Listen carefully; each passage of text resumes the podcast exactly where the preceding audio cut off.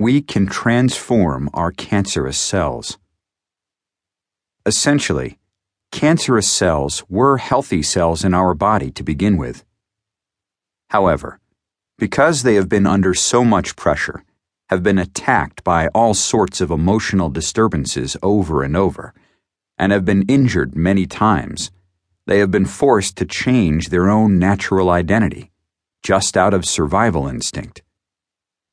Not only do they uncontrollably divide at a much faster rate, but they also give rise to the wrong kinds of cells after random divisions. Of course, these wrong kinds of cells are closely watched by our body, since our body is like a well organized society. In other words, our body has a police system to hunt down abnormal cells. For example, lymphocytes, white blood cells, automatically take control of the whole protection process, including detecting non standard cells, putting them under surveillance, correcting them if necessary, and fighting against them if needed. If we do not feel good, and our physical strength is weak because of our topsy turvy lifestyle, our immune system, or the fighting ability of our lymphocytes, is frail accordingly. If this is the case, not only do the wrong kinds of cells keep their abnormal identity, but they also divide further to create the second generation. Since the division of the wrong cells is unusually fast, they can easily create the third and even the fourth generation within a short time. With this pattern, the later generations will also start creating new generation lines themselves. Hence, the number of abnormal cells can rapidly multiply out of control, either as a divergent dendrimer replication or as an exponential growth.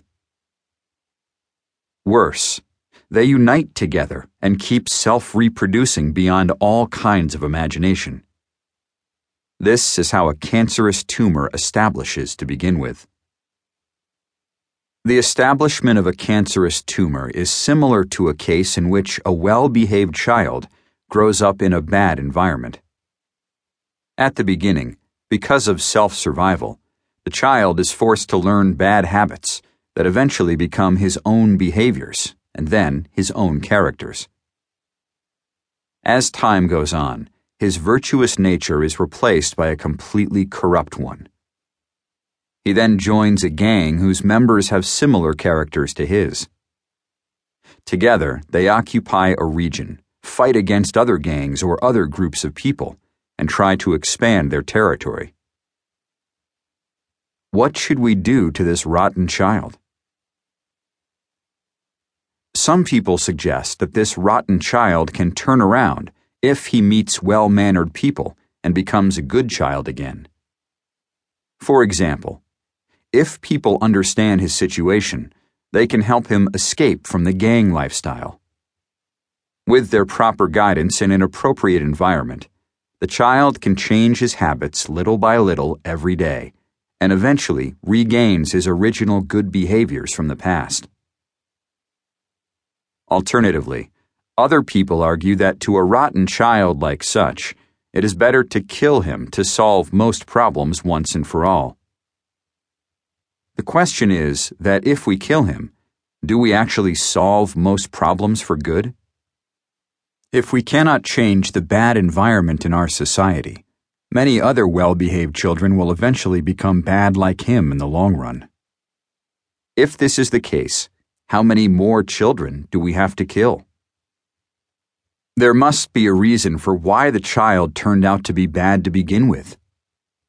Hence, we need to find out the original reason and try to eliminate it. At the same time, we must also try to convert him to be a good child again.